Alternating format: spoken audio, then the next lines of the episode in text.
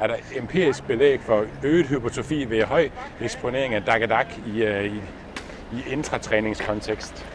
Ja, Og ja, selvfølgelig er der det. Nu render vi rundt i Aalborg, tæt på gaden. Og der er, de, det er nogle solide fyre, der er her. ja. Øh, og vi ser det også i Randers. Velkommen til træningsteamen. Træningsteamen er for dig, der vil have mere viden om styrketræning og om kost. En podcast fri for bro science og quick fixes.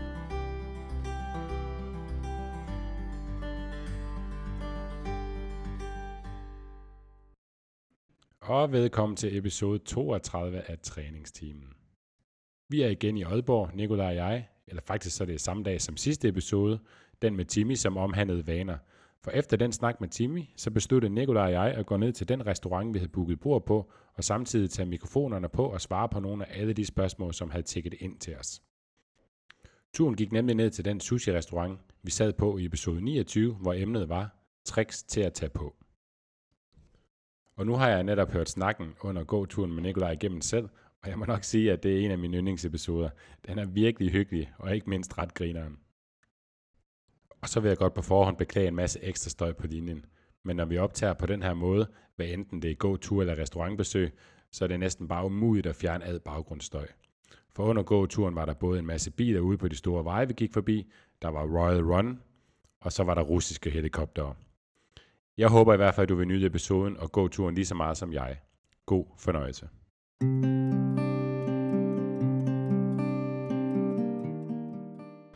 Så er det egentlig bare at køre på. Så er der lyd på, tror jeg.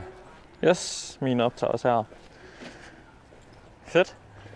Vil du øh, tage en intro? Vi er ude at gå. Vi er ude at gå. Vi har lige været nede i Unlimited Performance i Aalborg. Vejret er dejligt. Der er Royal Run i Aalborg. Lad os se, om vi kan snige os udenom mængderne, så der ikke går alt for meget lyd i mikrofonen. Ja, Jeg håber, at lyden er sådan nogenlunde på, på det her. vi holder os langt væk fra alt det der cardio. Ja, så vi holder en lille, vi holder til, til low steady state. Mm.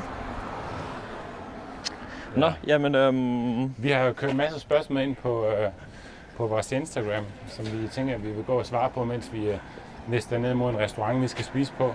Måske lige gå forbi havnen. Ja, i løbet af sådan hvad, to timer har vi fået helt vildt mange spørgsmål fra vores, øh, fra vores lyttere, så det er jo helt kanon. Ja, både på din profil og på, Ja. ja. på Fiske Performances. Det er fedt, I er så øh, aktive derude. Vi vil rigtig gerne hjælpe, så vi vil prøve på bedste mulige vis at, at besvare dem, vi, øh, vi kan nå, og dem, vi synes, der lige giver mening i et, øh, i et afsnit som dette. Ja. Nogle af dem ligger også op til, at vi kører en episode for sig selv, og som vi har planlagt, men øh, så de kommer formentlig i et andet afsnit. Yes. Hvilken vej tager vi her, Steffen? Øh, lad os tage der, hvor der er grønt lys. Okay, Det, det, det, det er godt nok den forkerte vej, men lyset er grønt.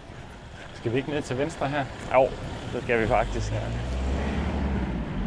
Lad os, øh, lad os starte et eller andet sted med nogle spørgsmål her.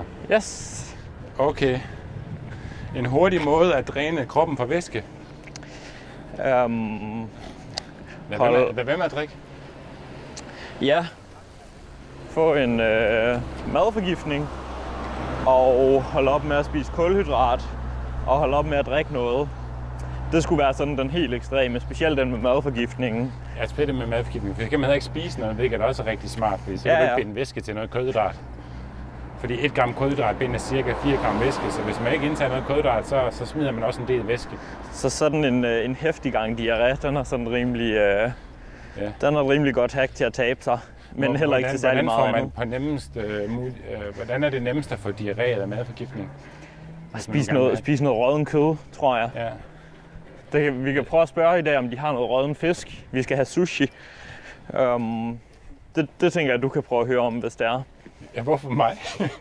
Altså, jeg gider det ikke. Jeg synes, du skal tabe dig, Steffen. Nej, okay. Nej. Um, hvis man kunne gøre det sådan lidt mere praktisk, hvis vi nu siger, at det er en øh, atlet, der skal ned i en vægtklasse. Ja, For eksempel. andet, Øh, boksning, eller man i en bestemt vægt. Ja, Så, så vil det jo være at skære ned på kulhydrater, og i en sum tid formentlig også øh, fjerne væsken. ja. Det her med væskeudtømning, det har du allerede lidt snakket om. Der har vi snakket om, at hvis vi nu en, kun øh, snakker om, det bare, faktisk bare handler om at fjerne væske, og der ikke Ja. nødvendigvis skal noget performance eller udseendsmæssigt Ja. ud af det, så er det jo at være med at drikke væske. Mm. Øh, Og så skære ned på, skære ned på kulhydraterne. og skære ned på sådan fyldige fødevarer, fordi mad i tarmen, det udgør også en del af kropsvægten. Ja. Ja, lad os tænke, jeg tænker, at det er fint nok omkring, ja. øh, omkring det. Og ellers, hvis man vil høre mere sådan om, om væskeudtømning og hvilke problemer der kan være ved det, når man sådan manipulerer med væske og salt, så kan I lytte til den episode, der hedder Peak Week Fejl for fitnessatleter. Der har du masser af rigtig kloge ting at sige, i hvert fald Steffen. Jo tak, jo tak. Lad os, øh, jeg, jeg har en mere her. Der er lige en her, der hedder bedste råd, hvis du ikke kan finde motivation til din træning. Det har vi lige taget en podcast, vi har optaget med Team hjemme og Limited Performance sidste episoden. Og så er der et spørgsmål her. Er der empirisk belæg for øget hypotrofi ved høj eksponering af dagadak i, øh, i, i intratræningskontekst? Ja, Og ja, selvfølgelig er der det. Nu render vi rundt i Aalborg, tæt på gaden. Og der er lige, det er nogle solide fyre, der er her. ja, Øh, vi ser det også i Randers. Ja, jeg, jeg fik jo, øh, dengang jeg skulle tatoveres nede i Aarhus, der, øh, der sagde de, at, øh, at når vi kommer op fra Aalborg og skulle, skulle tatoveres, eller Store Randers, som de kaldte det, øhm, der var det altid sådan nogle jern, der kom ned. Så jeg tror, der er noget om det. Hvis man gerne vil høre noget rigtig god Dagedak, så kan jeg jo anbefale din playlist, Steffen. Den hedder øh, Steffens All Day Dak. Ja, først, ligger inde på faktisk Spotify. først hed den uh, Steffens Morgendag, men så gik det jo op om, at man kan høre den hele dagen, og det skal man jo helst. Så derfor hedder den All Day Dag. Så, så, så du tænkte, det var ikke bare mere oplagt at kalde den Steffens Dak? Nej, Så er det selvfølgelig heller ikke specificeret, hvornår man kan høre nej, den. man skal høre den hele dagen helst. Det kan jeg godt se. Optimal muskelvækst ud af den. Det er service-minded. Men generelt i forhold til musik, så findes der undersøgelser, der viser, at det godt kan give en øget performance. Så hvis man føler, at øh, altså man, man bliver sat lidt op til, det er god musik, så skal man da gøre det. Og god musik involverer jo selvfølgelig Dak Dak. Ja, selvfølgelig. Ja. Det, øh, det er super lækkert. Nå, lad os tage en fra, fra din. Jeg har fået et øh, spørgsmål. Kan man gøre noget for at påvirke sit testosteronniveau uden at tage steroider? Nej, Det, oh, det kan du. Det, Nej. det kan du i et vist omfang. i et vist omfang, men ikke Øhm. um, betydeligt. Jeg synes, hvis vi skal starte, på, starte med at snakke om det i det omfang, hvor det ligesom giver sådan... Hvor må vi gå hen her? Ja, lad os bare gå. De, Vi de siger ikke crime noget, Riders. Crime Riders. Vi er gået igennem et hegn lige nu. Der er Royal Run i byen. Ja. Nej, hvis man, hvis man kunne øh, starte med at svare på, hvad man kan gøre i sådan et perspektiv, hvor det ligesom øh, vil være ting, der vil være øh, sundhedsmæssigt fornuftige, og have en eller anden gavnlig effekt på muskelmassen. Og så kan vi så snakke om, om det har noget at gøre med testosteronniveauet, at, at det ligesom er, er muskelopbyggende. Det er det nok ikke. Men sådan noget som at få nok søvn, vil være, vil være essentielt for, at man ligesom har et, har et normalt testosteronniveau. Øhm, Men så spørgsmålet om det øger testosteron, eller om det bare sænker dit stressniveau.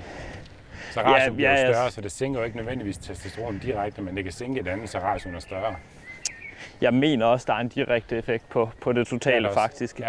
Man kan Øhm, være begge men- men ja, Altså, det- er det bare er at selvfølgelig for- mellem de to, ikke? Mm, så der er selvfølgelig med, at man får nok søvn, og så samtidig, at man også sænker stress.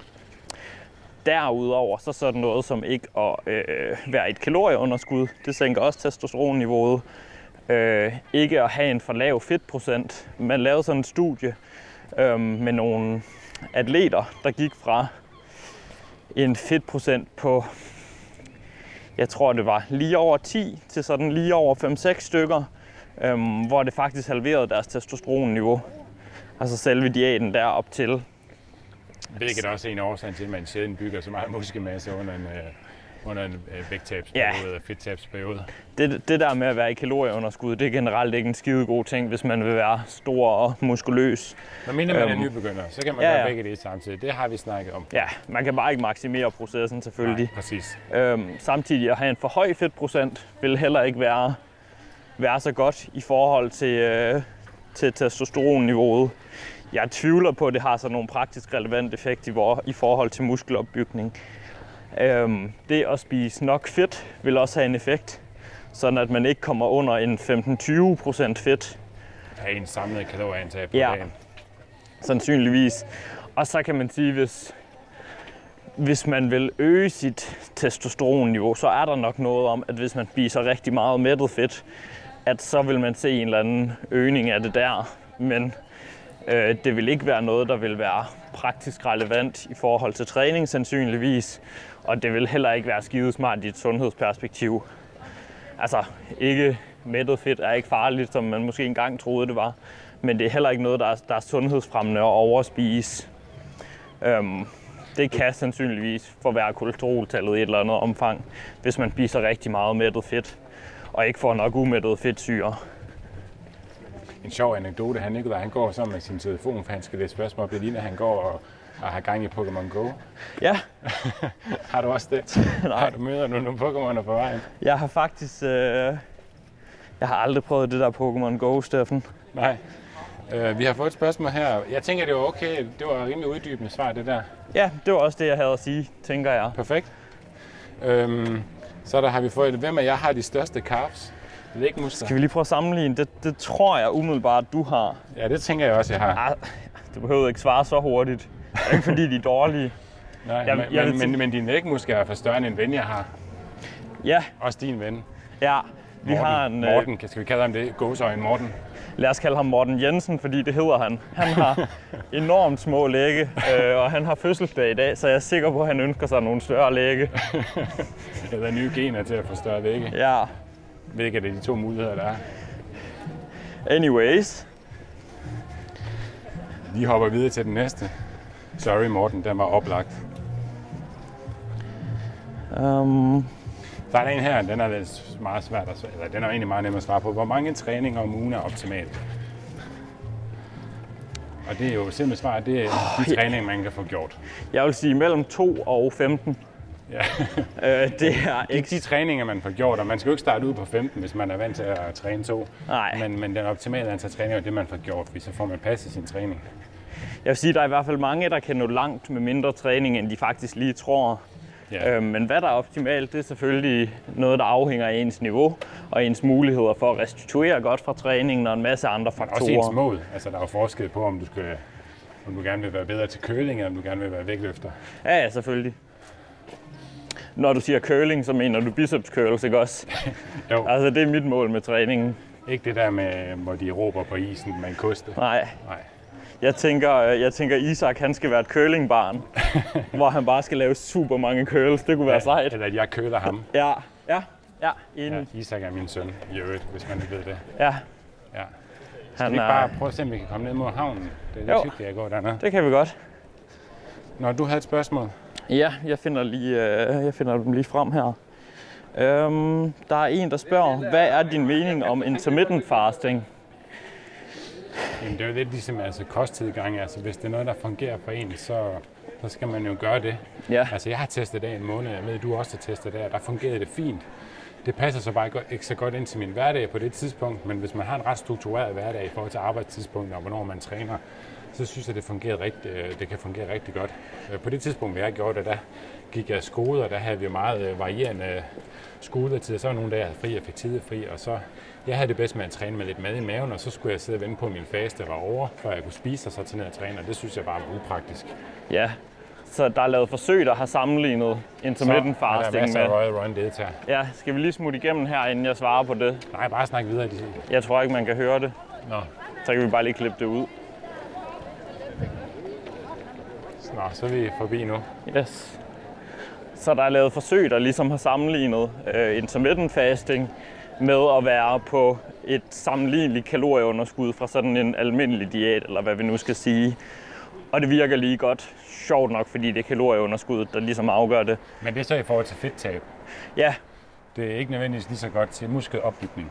nej, det er, sådan, det er sådan en anden ting, fordi jeg vil sige, hvis, altså i forhold til fedttab, hvis man er typen, der godt kan lide at spise få store måltider, og ikke har noget imod at være sulten, øhm, det passer for eksempel rigtig godt overens med sådan mine præferencer.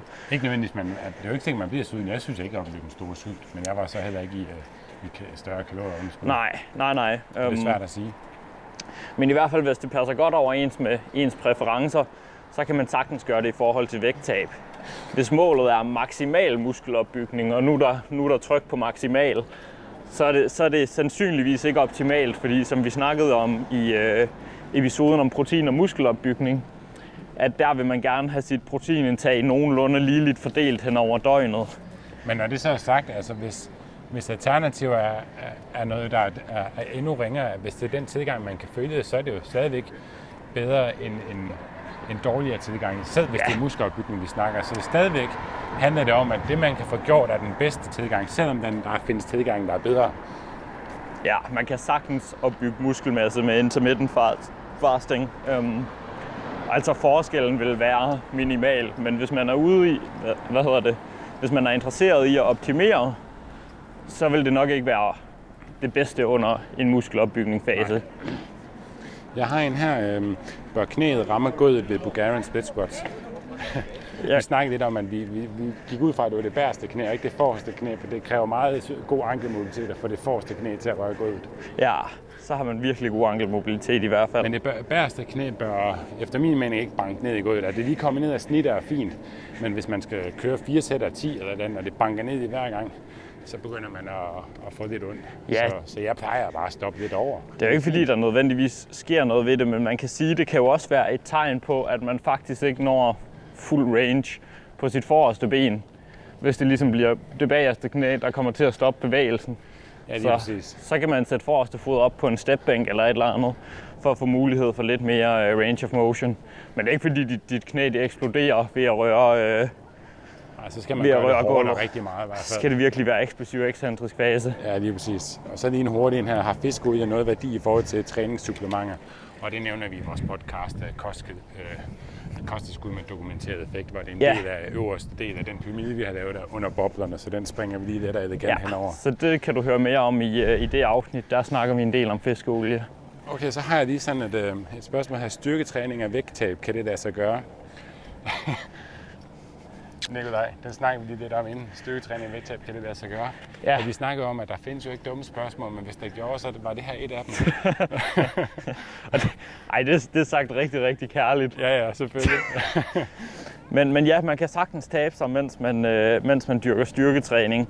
Øhm, det man handler, kan også styrketræne, mens man taber sig. Man kan også tabe sig uden at dyrke styrketræning. Ja. Det handler bare om at være et kalorieunderskud man kan sagtens tabe bare, sig uden at... Bare sagt som i, at øh, det, det, det, det kræver ikke, at det er nemt. Nej, mekanismen er simpel, og gøre det i praksis, det kan til gengæld være rigtig, rigtig svært. Ja. Men... Nu er men man ned til havnen, så man hører lige en motorbåd, der suser forbi her. Men når det så er sagt, så er der rigtig mange øh, fordele ved at dyrke styrketræning under vægttab. Øhm, specielt at man bevarer muskelmassen, og måske endda lige frem øh, kan opbygge den under et vægttab, hvis man ikke er så forfærdeligt trænet i forvejen, og hvis man spiser nok protein. Ja. Det har vi snakket meget mere om i den, der hedder protein og vægttab, hvis yes. folk de vil høre lidt mere der. Skal vi ikke sænke tempoet lidt? Det kan jo næsten kategoriseres som løb, det her. Det er fordi, du sagde, at mine lægge de var mindre end dine. Så nu går du bare hopper? Ja, lige præcis. nu går du bare calf racer hele vejen. Men jeg kan gå lidt mere vertikalt, så kan jeg godt tænke tempoet. Ja, det kunne være meget fint. Kan jeg lave sådan nogle walking calf races. Ja, så man ikke kan høre, så man kan høre andet end mig, der bare ånder. Ja. Um, så fik jeg et spørgsmål om der er evidens for, at langsomt optagelig protein ingen sengetid, det øger proteinsyntesen. Det, det tænker jeg, du ved noget om. Der er ikke lige uh, så skarp som dig. Man kan sige, at der er i hvert fald evidens for, at kvalitetsprotein inden sengetid, det øger muskelopbygningen i timerne, sådan, øh, ja, i nattetimerne, hvor man sover. Og ud fra det er det nok en meget god idé, hvis man er interesseret i at, at opbygge muskelmasse maksimalt, så indtage noget protein inden sengetid. Den forskning er så lavet med langsomt optagelig protein, fordi det ligesom er det, der teoretisk giver bedst mening at indtage. Så man Men, ved det ikke i forhold til almindelig whey? Nej, altså jeg, jeg, jeg tvivler på, at der er nogen stor forskel på at indtage langsomt optagelig protein. Altså det er typisk det her kasein, som kommer fra mælk. Kasein? Ja. Kasein? Kasein. Som man siger, det, det hedder det, ja. ja. Øhm, jeg tvivler på, at der er nogen sådan stor forskel på det, og så nogen anden kvalitetsproteinkilde. Men ja, der er i hvert fald evidens for, at, at protein inden sengetid, det øger muskelopbygningen hen over søvnperioden, hvor man ellers ikke rigtig vil spise. Og det er jo blandt andet en af grundene til, at intermittent fasting måske ikke er det helt optimale til muskelopbygning. Yes, jeg tænker, det besvarer det meget godt. Fedt. Tak, Steffen. Um, jeg havde et spørgsmål, der hedder, den kan jeg hurtigt svare på, eller svare på, men øh, full body versus uh, split. Det, øh, altså der er almindelig i forhold til træningspro- uh, træningsprogrammering. Øhm, vi kommer snart med en episode, eller måske vi har lavet det på det her tidspunkt omkring træningsprogrammering. Men, øh, men typisk så deler man det op, at hvis man træner to, en til to, tre gange om ugen, så vil man typisk bruge et fullbody-program. Og hvis man træner mere end det, eller sige 4-5 gange om ugen, så vil man gå over til mere split-programmer. Ja, Øhm, det tænker jeg også, at du gør. Man kan selvfølgelig godt køre full body en 4-5 gange om ugen, og hvis man går over og kigger på styrkeløft og vægtløft, så træner de jo squat 5 gange om ugen, og de træner vægtløftning 5 gange om ugen. Så det hele har jo sin plads. Men det er sådan groft sat op, så typisk fra 3, 3 gange op, så vil man typisk over til, fra full body over til split-programmer. Ja. Til to split, eller no, nogle tilfælde et 60 split. Altså, men det er sgu ikke så tit, jeg bruger det. Det er mest to split og full body, jeg, benytter mig af på mine klienter. ja, samme her. Man kan sige, at man vil gerne have en frekvens på minimum to gange sandsynligt per muskelgruppe. I naturen siger to til tre gange om ugen optimalt set på Ja. ja. muskelgrupper og bevægelser i det hele taget. Så hvis man træner tre gange om ugen, så vil man enten lave full body, eller også så vil jeg have sat dem til at have en, øh, en overkropsdag og en underkropsdag, og så en full body dag. Ja, det kunne Det man, man man godt også kunne kombinere op, full body og et to split. Det kunne man Men, sagtens. men sådan man i hvert fald rammer hver muskelgruppe minimum to gange om ugen, det er en ret god hovedregel. Ja, lige præcis. Hvad har du ellers fået af spørgsmål? Åh, oh, lad mig se her.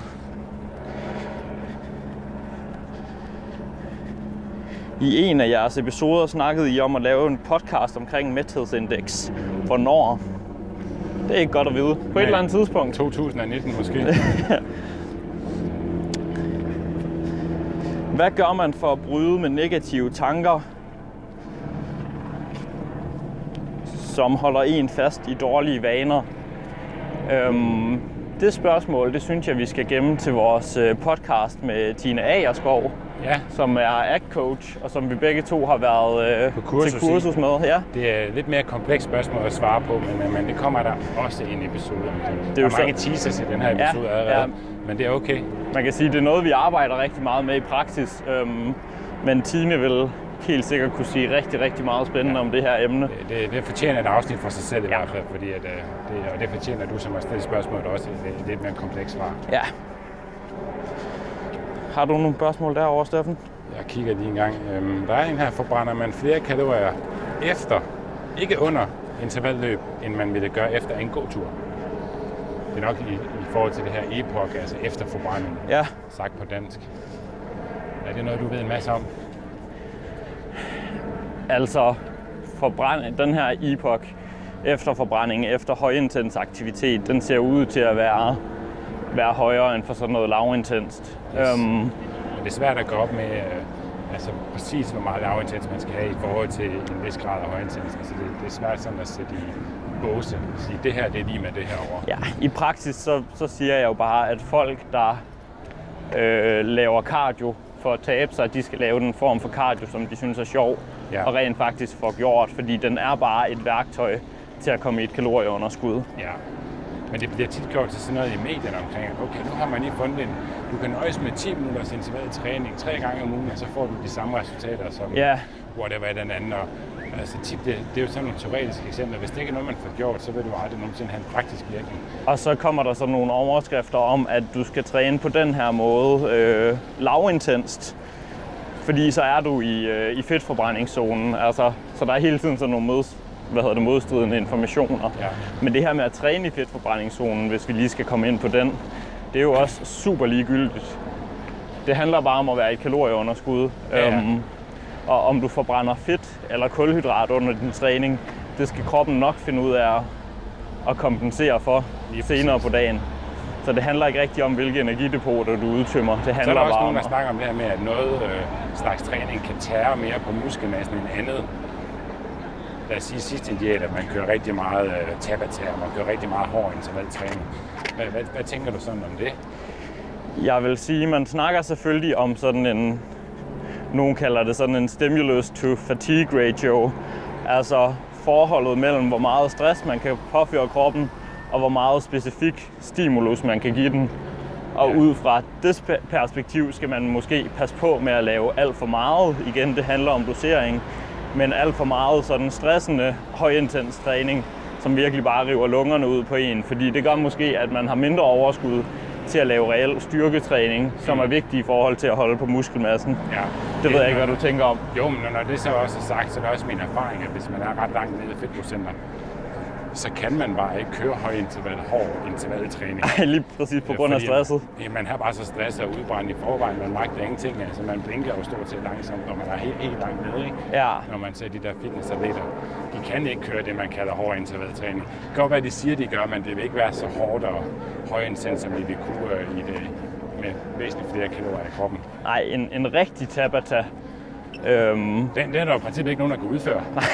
man kan ikke gennemføre den, fordi man skal køre så, så den, er på, den er på så høje watt, at, at det er der bare ikke rigtig nogen, der gør i praksis faktisk. Man kan i, altså, i forhold til, hvordan den er skrevet i litteraturen.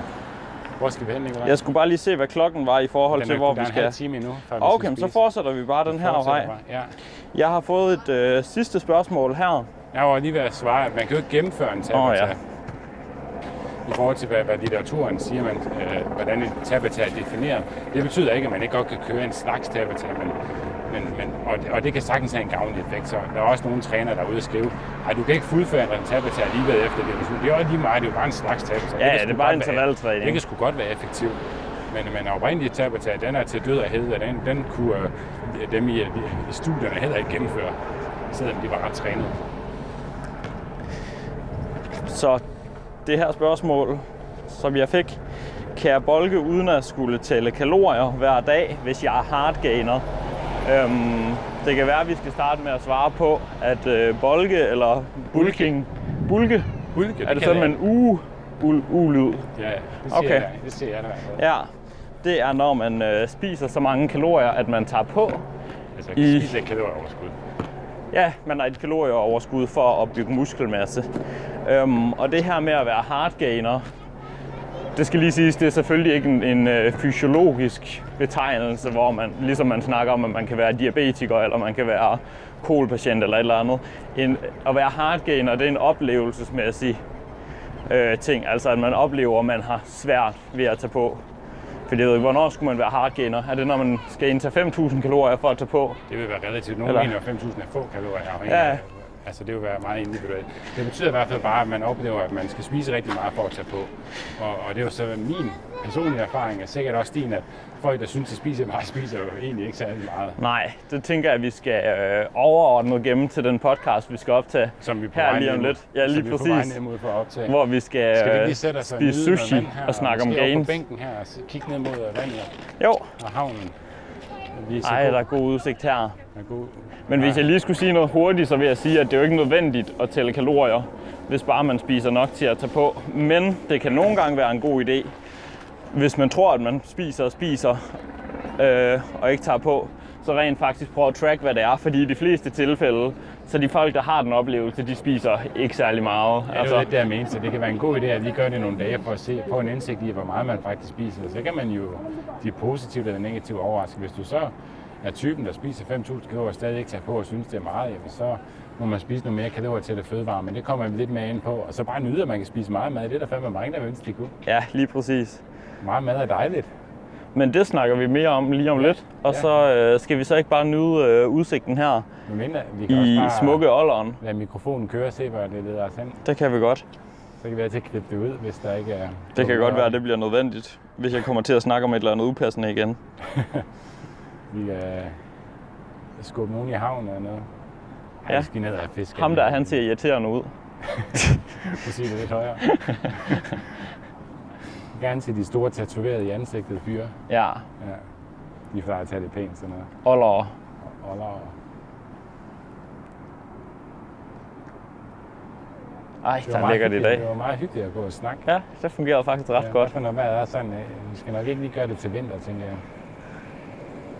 Der findes ikke dårlig vejr, der findes bare dårlig påklædning. Vi skal bare tage en paraply med, så der ikke bliver våde mikrofoner. Så laver vi sådan en fjeldreven podcast, hvor vi får herre mange penge. Ja, af fjedreven. Ja, Ja. det havde jeg tænkt. Ja, prøv lige det. ja.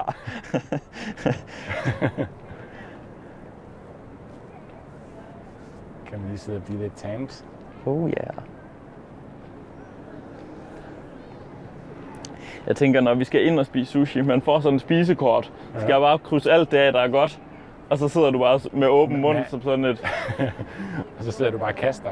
Ja. Men er det sådan noget med, at hvis man efterlader nogle stykker, så betaler man penge? Eller? Ja, men det er jo et hypotetisk spørgsmål. Det kommer jo ikke til at ske. Nej, nej, men det var bare det for at høre. Ja, det er rart at vide, ja, det er det. man går ind til, så man ikke bestiller 400 stykker sushi. Men jeg kan helt vildt godt lide konceptet. Det der med, at man skal, at du ved, så lad være med at spille, bestille mere, end du kan spise. Ja, det er mennesker, der er helt sikkert madspil. Det synes mm. jeg er et Mm. genialt koncept. Men man kan jo bare bestille mere løbende undervejs, er det ikke? Jo, jo, jo. Tricket er bare at bestille relativt meget i første servering, fordi ellers så går der den der pause bagefter, og så bliver du mæt. Ja. det er for nogen en god ting, hvis man snakker vægttab eller fedttab, men, Ja. men, men ikke for os, som bare gerne vil have endnu mere sushi-smag. Ja. Det er det samme Vores- som når man sidder til juleaften, og man tænker, at jeg skal satme bare køre noget sovs og kartofler og flæskesteg, inden jeg bliver mæt. Vores træningsmål, det er sushi. Vi træner for at spise mere sushi. Forrige jul, der vejede jeg mig sådan før og efter julemaden. Nå, 2,1 kilo fedtfri masse havde jeg taget på. Ej, noget af det havde nok været fedt, fordi du ved, fedt i anden og fedt i sovsen og sådan noget. men, Men- men... det er i tarm, så er det kategoriseret som fedtfri masse. Men Det ved jeg faktisk ikke, hvad man vil sige der. Altså, fedtet der i, det er vel, det er vel ikke. Det er ikke kropsfedt, men Nej, nej, det, ja, det ved jeg sgu ikke. Og fandme blevet bygget meget hernede ved havnen. ja, det er virkelig blevet lækkert. Sådan nede ved havnefronten, man bare kan gå hele vejen. ja.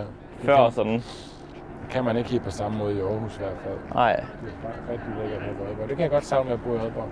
det er også hyggeligt. Udover dig selvfølgelig. Var Tak det for din, det. Det var din pakke snus, der væltede. Nå, Jeg tror ikke, det var din, der lå her på bænken. Der bliver... jeg havde heller ikke en pakke snus med. Nej, nemlig. Nu væltede den igen. Epoch står der på den. Det er efterforbrænding, bare med, med K til sidst. Jamen, så kan du øh, snuse efter forbrænding. Det er meget smart. Så behøver du ikke lave intervaltræning. I episoden, som vi lige har optaget med øh, Timmy, derinde, der snakkede vi om sådan en øh, vanedude, der hedder øh, BJ Fuck. Det er ret sjovt. Men vi vil ikke tage navnet med, fordi at, øh, for de yngre lyttere og sådan noget. yngre lytter, hvor, yngre, hvor unge lyttere tror du, vi har? Det ved jeg ikke. Det ved jeg sgu. Det kan være, at det folk kan skrive til os, hvis de tror, de er den yngste lytter. Ja, Det kunne være meget sjovt. vi udlodder en... Hvad, hvad udlodder vi? Vi udlodder ikke en skid, vi vil bare høre, hvem der er den yngste lytter. Så får du en virtual high five. ja. Så er der Ej. også helikopter. Det ligner... Det ligner, de filmer ned på os. Den er, den er De ude hænger for... faktisk ret stille, de hænder over hovedet Ja. på os. De var nok, jeg tænker, at de optager en Royal Run eller sådan noget. Jeg tror, det er russiske spioner. Ja, ja. Helt sikkert. Nu ser de de her mikrofoner på os lige om lidt, så tænker de, vi er agenter. Ja. Ja, så kommer Og så det. flyver de væk igen. Fordi vi er så fucking swole. Ikke så svået som Timmy. Nej. Han er bare grov. Han er, han er rigtig god. På den fede måde. God Ja. ja. måde. Den er rimelig træls med den der helikopter der. Ja, det kan også bare være, at vi skal øh, lukke lad nu. Skal vi gøre det? her, så samle noget mere appetit.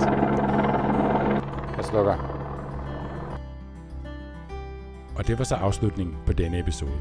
Hvis du gerne vil læse mere om træningsteamen og om det enkelte afsnit, så kan du klikke ind på træningsteamen.dk.